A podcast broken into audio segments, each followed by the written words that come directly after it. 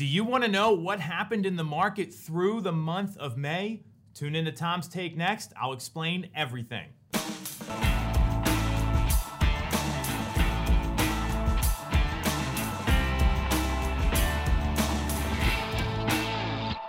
definitely going to want to watch this one.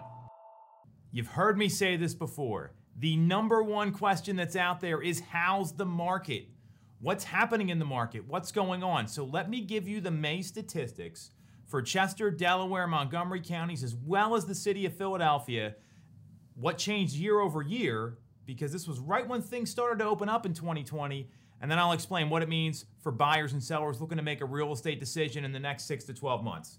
So, year to date, the median sale price is up in the greater Philadelphia area. Again, we're talking about Philadelphia, Chester, Montgomery, and Delaware counties 10.9 to 13.5% year over year. Bananas appreciation, record appreciation, so we know prices are up, and this is holding steady with what we saw through the month of April. The number of sales are up from 26.9 to 49.7%.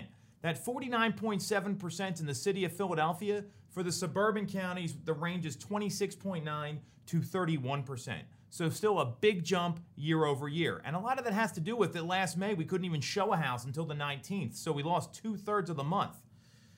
Days on market is ranging from 24 to 42 days, and sellers are receiving between 97% up to 101.3% of their asking price. Yes, above the asking price. We've been talking about this. The numbers are catching up finally, and we're seeing some of that closed data come in. New listings year over year are up 19.8 to 36.7%. Now, we know inventory is a challenge, so understand that what was going on in last May, people weren't even allowed to go show properties, go look at homes. We couldn't do anything in person. So, really important to stress that fact when we're looking at this data.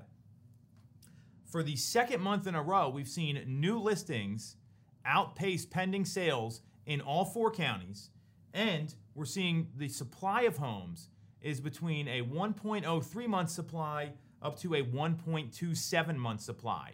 We've seen mortgage rates kind of settle in around 3% on a 30 year fixed, depending on what the market's doing on a daily basis. So that gives that's a lot of data, right? That's a lot of numbers here. Here's what this means for buyers and sellers. So, first and foremost, if you're a buyer right now and you're weary of the market, this is not the time to give up. We've seen inventory jump from the month of March up until the end of May about 20% to around a 1.2 month supply. We're seeing new listings outpace pending sales. This tells me if you're a buyer, you should be looking at homes that are sitting on the market more than a couple weeks because we're seeing that the days on market is still around that 30 day mark on average. They're likely not going to be selling with multiple offers if it's on the market 7, 10, 15 days. So I would be looking at homes that are hanging around the market a little longer than that first week, first and foremost, if you're a buyer. Secondly, if you're a buyer, look at this appreciation. Understand that you're getting automatic equity at about a percent a month anytime you buy a home. So if you want to wait, you can do that. It's going to cost you more on the price. And with mortgage rates retreating a little bit and projected to go up by the end of the year, it's also going to cost you more on the payment. So while I understand the inventory is a major challenge right now, we get that. We see it every day. Look at these other factors here.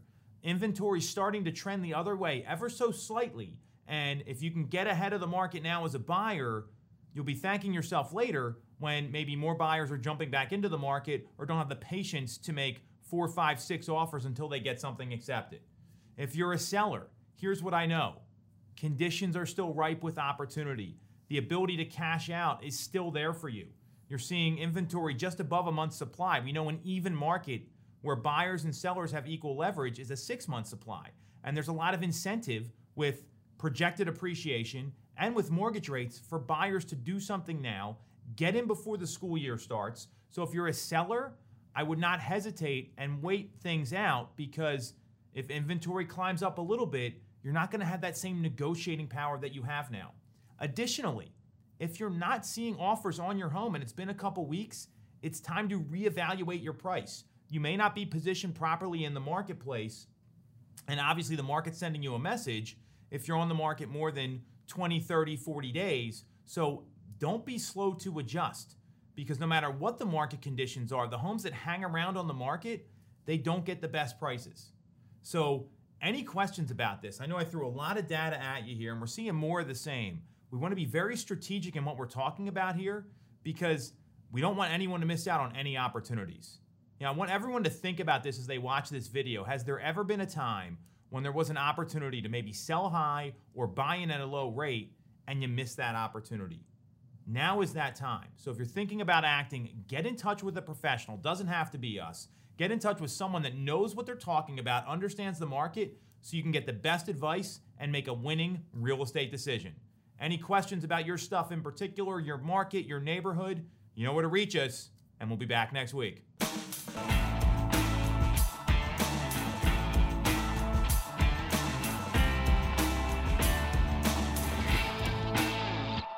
definitely going to want to watch this one.